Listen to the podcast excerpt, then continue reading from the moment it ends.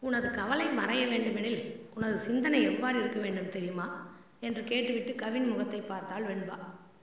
பதிலேதும் சொல்லாமல் அமைதியாக இருந்தான் கவின். வெண்பா தொடர்ந்து பேசலானாள். அடுத்தவர் செயலை ஆராய்வதை விட்டுவிட்டு உன் செயலின் நேர்த்தியில் கவனம் கொள்ள வேண்டும். இதுவரை எல்லோரையும் விட நீ அதிக மதிப்பெண் எடுத்ததால் அதுவே உனக்கு போதுமானதாக இருந்தது. மேலும் நீ எப்பொழுதும் முதலிடம் வந்ததால் இதற்கு மேல் முயற்சி செய்ய வேண்டிய அவசியமும் ஏற்படவில்லை.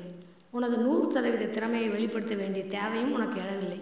ஆனால் இப்பொழுது உன்னை விட திறமையானவனை பார்க்கும் பொழுது பொறாமையோ கவலையோ படக்கூடாது.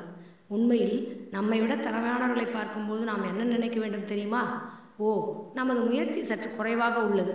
அதனால் நமது முயற்சியை இன்னும் கொஞ்சம் அதிகப்படுத்த வேண்டும் என்றுதான் நினைக்க வேண்டும். அதை விடுத்து நம்மால் முதலிடம் வர இயலாமல் போயிற்றே என்று யோசிப்பது எந்த வகையில் நியாயம்?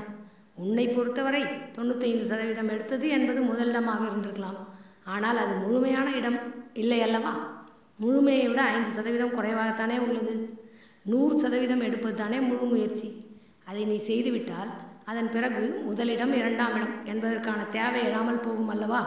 அதனால் இனி உனது முயற்சியை அடு அதிகப்படுத்த வேண்டும் என நினைத்துக்கொள். தொண்ணூத்தைந்து சதவீத மதிப்பெண்கள் உன்னால் எடுக்க முடிகிறது எனில் கண்டிப்பாய் நூறு சதவீதம் உன்னால் எடுக்க முடியும் என்பதுதானே உண்மை. உன் திறமையில் உனக்கு முழு நம்பிக்கை இருந்தால் முதலிடம் என்பது முக்கியமில்லை. முழுமையான இடம்தான் முக்கியம் என்பதை உணர்ந்து கொள்வாய் என்று வெண்பா சொன்னாள். அவ்வாறெனில் அவன் என்னை விட திறமையாய் செயல்பட்டு வெற்றி பெற்றான் என்பது உண்மை இல்லையா? என்று கேட்டான் கவின்.